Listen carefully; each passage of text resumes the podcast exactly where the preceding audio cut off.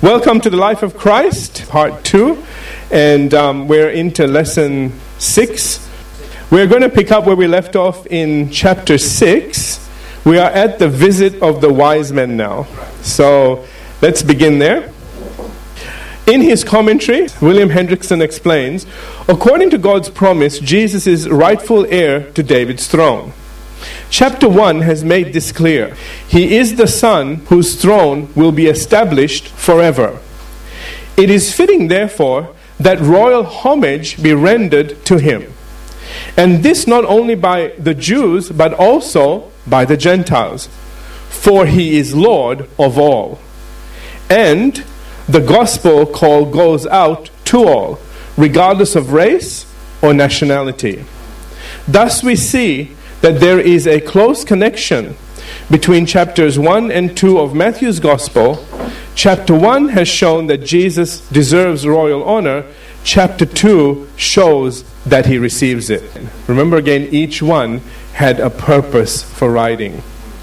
All right? And so Matthew is saying, This is the King of the Jews.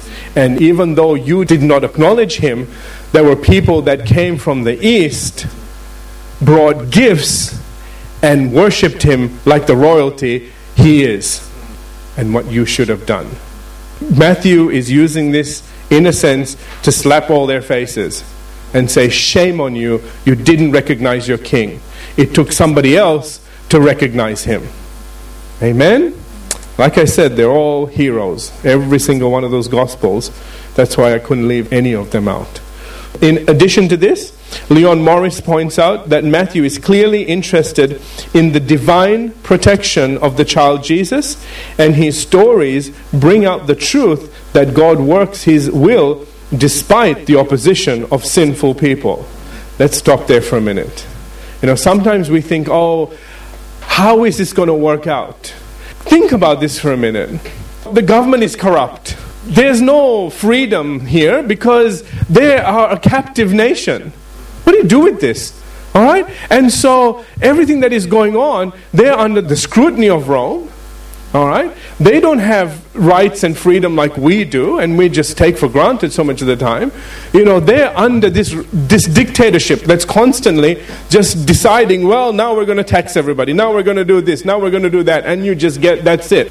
And this is what we're going to find out that regardless of how loudly the world barks, okay, God still finds a way through all of it. And you can see his hand in things. And no matter how much councils may scream and yell and say, you can never do this and you can never do that, and the government says, no, if you say that, we're going to come and shut you down or whatever, God says, let's see. There are things that people don't realize forces at work. You know, we hear it from a demonic side, but let me tell you from a godly side, there are forces at work that are backing you up.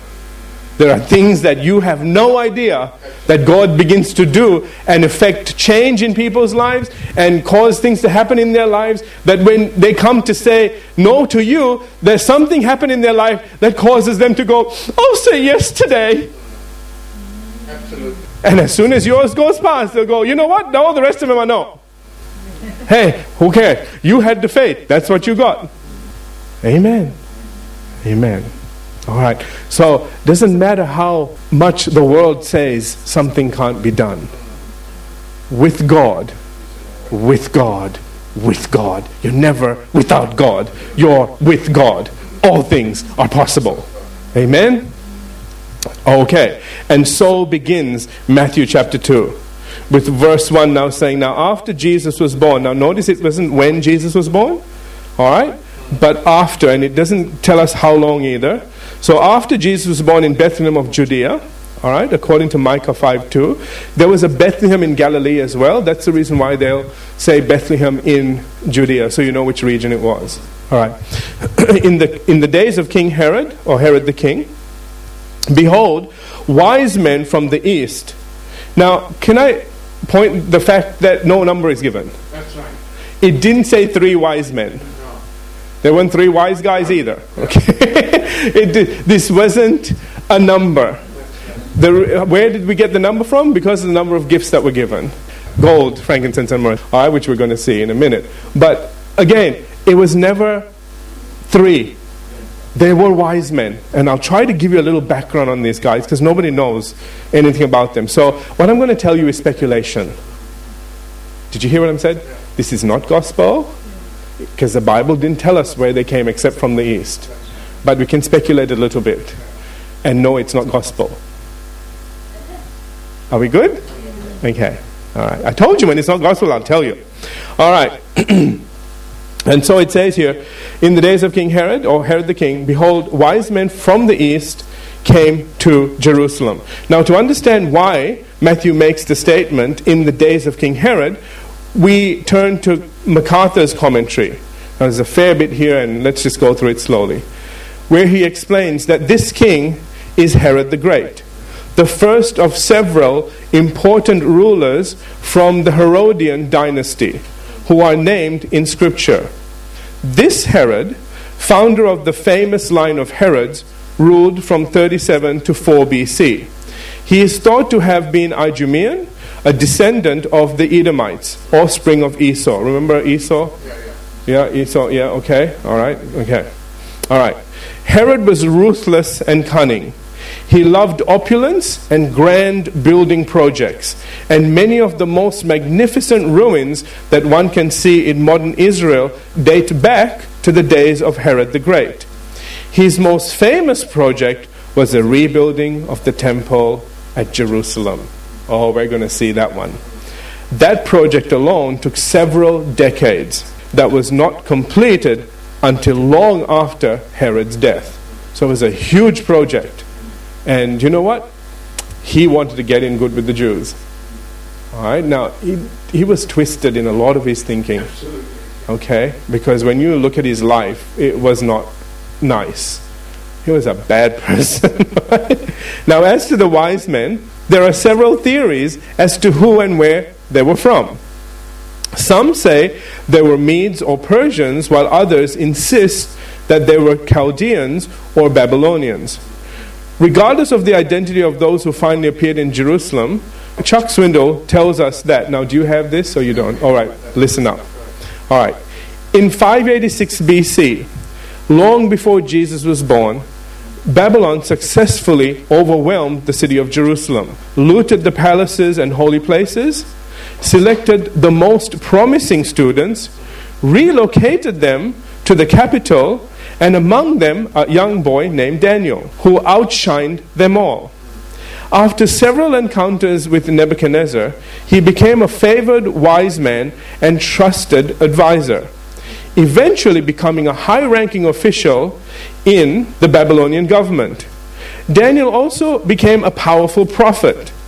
And among his predictions, Daniel wrote that the Persian Empire would eventually be overtaken by Babylon, and a new king would grant the nation of Judah permission to rebuild the walls of Jerusalem. 69 weeks of years, all right, so that's 69 times 7 year periods, which is equal to 483 years. From that event, the Messiah would appear. So Daniel started giving actual numbers. All right, so he said it's going to be 483 years and the Messiah is going to come from the day that the decree was given to rebuild the walls. Okay? So it wasn't when the walls started being rebuilt, it was when the decree was sent out. So as soon as that man said, Yes, go, it began. From that point, 483 years, and the Messiah is going to come on the scene. Now that was in Daniel 9 24 and 25. On March 5th, 444 BC, Artaxerxes gave permission to repair the wall of Jerusalem. That's in Nehemiah 2, verses 1 through 8. So, 483 Jewish lunar years after this event, any serious student of Hebrew Bible would have been looking for the Messiah to appear. So, this is the reason why they believe these wise men came at this time, because of what Daniel had written. You, did you understand where all this came? All right? So, because this had happened and they had taken this young boy with them, he began to influence them and he began to map out what was going to happen. Remember, Daniel had lots and lots of visions. All right, they were incredible, and some of the most amazing prophetic visions. And in his visions, he let them know when Messiah was going to come. That's why some believe that these are people that came from there. That Daniel had told them, Messiah is coming. He'll come at this point in time. Look for it.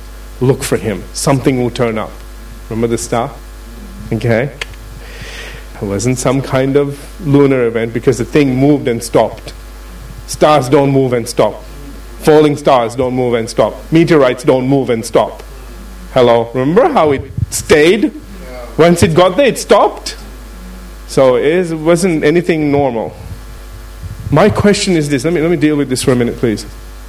My question is this. Be careful how much you explain things away because there's a, there's a point in time when you can't explain things. What are you going to say when you can't explain something, when something is so far beyond explanation? Does that, is that no longer then something that's viable because you can't explain it? Uh, do you understand what I'm saying? There's, there, they are in the realm of miracles. Some things are just God is doing something.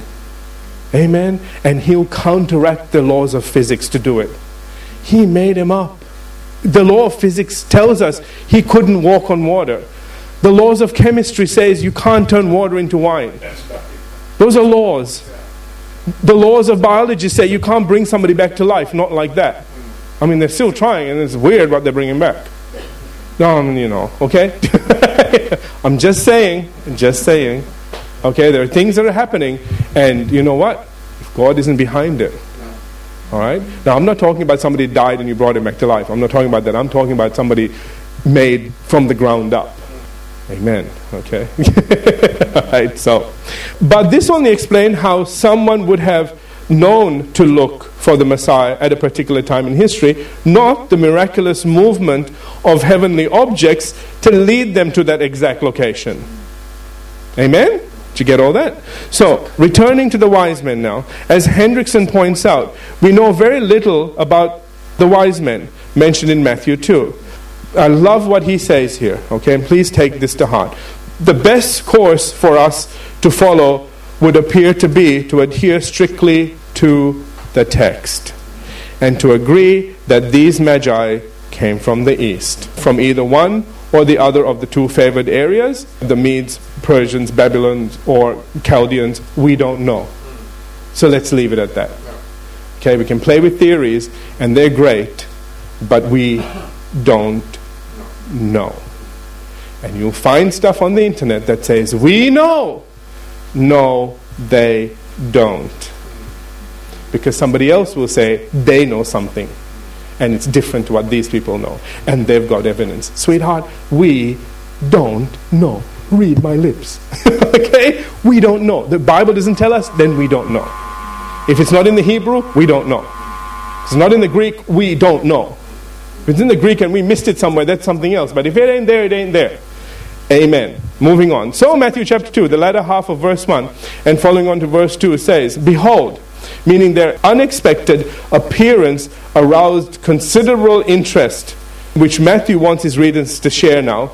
He says, Behold, wise men from the east came to Jerusalem. It was a big deal. It was like, what are they doing in Jerusalem? Do you understand? That's the behold. They didn't just throw that word in there because we thought, oh, you know, text is getting a little boring. Let's put a behold in there. okay? It wasn't that. It was like, behold. It's like a tree fell on your house. Behold. You are all with me? okay? It's one of them beholds. What are these people doing here? Okay, sorry, just got carried away there. All right. so, it says again, Behold, wise men from the east came to Jerusalem. Verse 2, saying, Now MacArthur writes, this present participle conveys the idea of a continuous action. It suggests that they went around the city questioning everyone they met, saying, Where is he? Now, we, we don't get that when we just read this. Because, because we're not reading the Greek here, we miss that. Like I said, if it's in the Greek, man, we need to then consider it. They went all around Jerusalem. They didn't know where this kid was. This is why I think there was something conscious about this. Now, take this how you want because I can't explain this. It's almost like the star looked down on these guys and said, They stopped. Let's just wait here until they get this out of their system because we haven't finished yet. We st- remember when they go back out, the star begins to lead them again. And then it stops. Here they stopped. Next event, the star stops. Never says that the star stopped.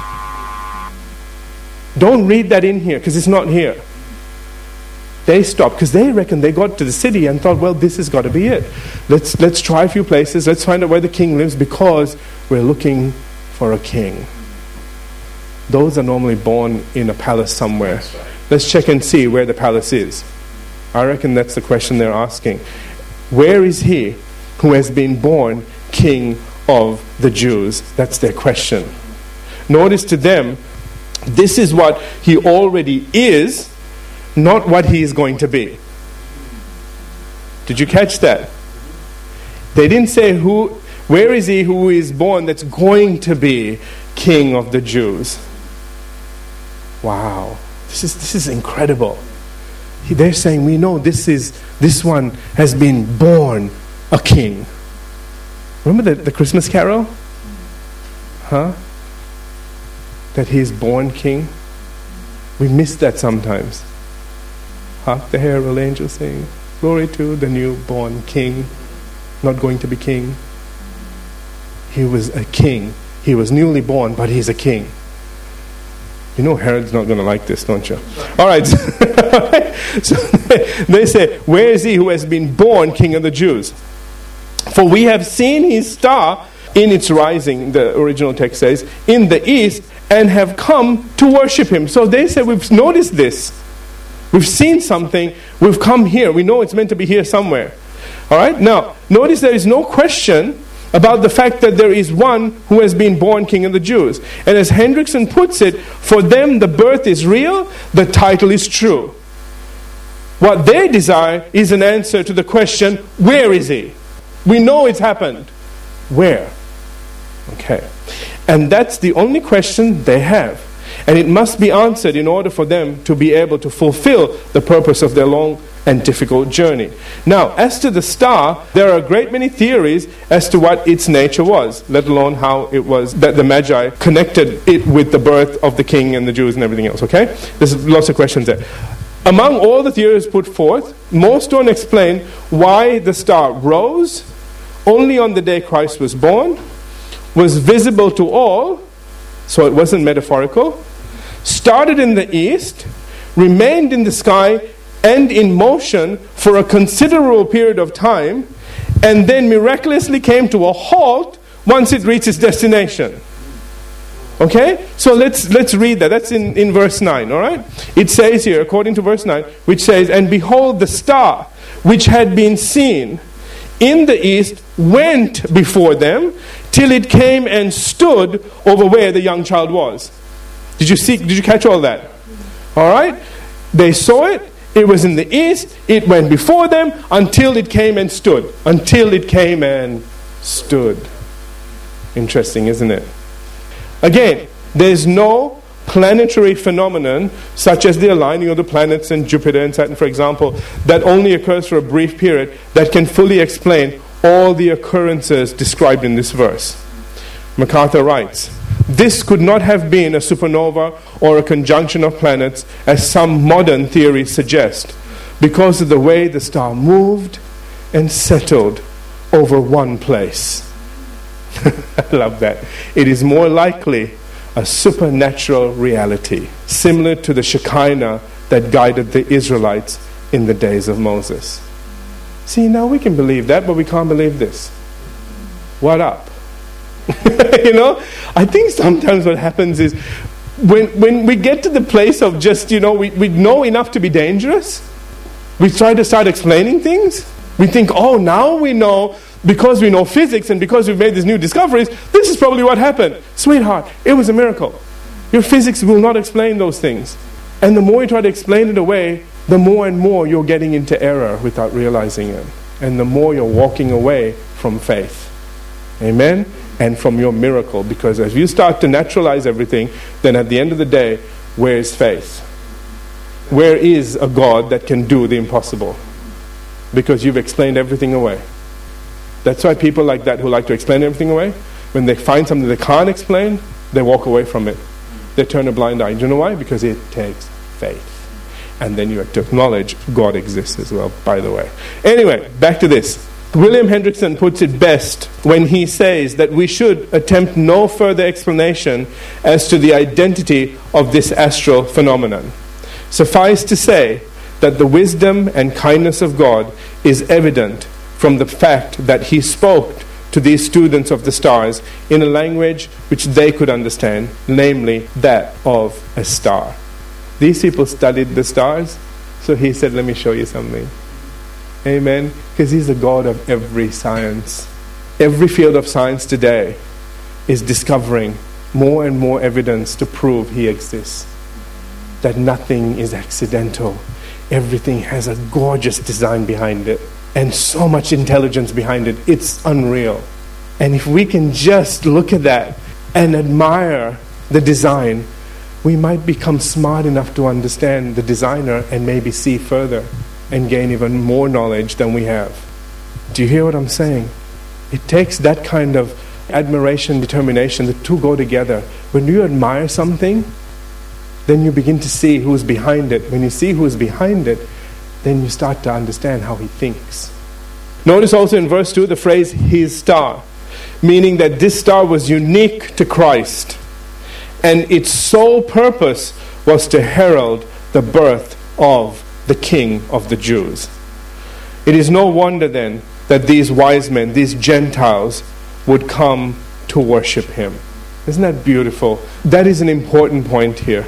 Again, the point that Matthew is making is that while the religious population of Israel wouldn't acknowledge him and wouldn't worship him, Gentiles from another land made a journey to come. Eh, just think about it. They didn't have a week long party. They didn't come and say, Now, Mary and Joseph, we traveled a long way. Could you put us up for a couple of days? And, and let's, let us talk to him and do stuff. Do you know? They just came to worship him, to give him their gifts, to thank God for seeing the salvation, the Savior. And then they left. And they left another way because they're going to get a warning. also coming up. All right. this is great, isn't it? Okay. As William Hendriksen so beautifully puts it, even if the world of the Gentiles pays homage to him, should not the Jews, who have received the oracles of God, do so? And for the Gentiles, there is this encouragement the King of the Jews desires to be your king also. Verse 3. When Herod the king heard this, oh, here we go. Feathers are going to fly now. Okay, now notice, not was told this, meaning that the wise men did not immediately go to the king's palace as many have thought. We read into this again that the wise men said something to Herod. Uh, he heard because they were knocking on everybody's door. So let's imagine a movie scene now. Are you all ready for a bit, a bit of a movie scene? So there are these wise guys, no, these wise men. Not three. We don't know how many. Could be like a group of them. They're going around door knocking. Not to evangelize people, they just want to know where the king is. One of the people that opened the door works in the palace. Are you all with me? And so they knock on his door and says, Have you found the king of the and they go, We know where the king is, and says, King of the Jews, born today. What whoa. Say what? And you can see the little bubble in that guy's head. Oh boy. Herod's not gonna like this. And you go, uh, yeah, no thanks, no, thank you very much, we gave the office. Quick, slam the door. Runs off, gets changed, heads off to the palace. Okay, whatever, I don't know, horse or chariot or whatever. Okay, just gets, just makes it to the palace as quick as possible, races in. There's Herod sleeping away. God knows what he's doing. And anyway, and rushes in and says, We have a problem. You can see Herod going, This better be important. Wake me up at this time of the night. And they say, yeah, there's a whole bunch of guys, foreigners, okay? Foreign Rolls Royce donkeys parked outside. They, these guys are foreigners. They're rich. They're rich. Remember, they're rich. Okay, gifts. They're rich. They don't want to see you. They're looking for the king. Well, I'm the king. No, no, no, not you. There's another one. Here? How am I the last to know about this? I don't know. I just found out right now. Are you all getting the picture? You think Herod slept the rest of the night? I don't think so. My goodness. I think he ran into a meeting and everybody goes, You forgot your pants. Hello. okay? I'm just saying, man, you know, you miss a few steps when you're panicking. I mean, this guy killed off people, just saying, you know, just to secure his place. But somebody is born king. What do you do with that? They're not trying to be king, they're a born king. Only way to stop that is to kill. There's nothing else you can do because a person has been born a king. And over the people, you're meant to be leading and you're meant to be ruling over. Let's finish up this verse. Is that okay? Yeah. says when King Herod heard this, again, all right, wise men didn't say anything. He was troubled. He was literally frightened and terrified. That's what the literal text says. And all Jerusalem, now this is interesting, all Jerusalem with him. Further confirming that these wise men went looking for the Messiah throughout Jerusalem and why the whole of Jerusalem was now troubled. Because they know what this king is like. They know if he has a bad day, all of them are going to have a bad day. Do you understand? Amen. All right, we're going to have to leave it there because we still have run out of time. We will understand why King Herod was troubled next time. we'll pick it up there. All right. Let's have every head bowed, every eye closed for just a moment.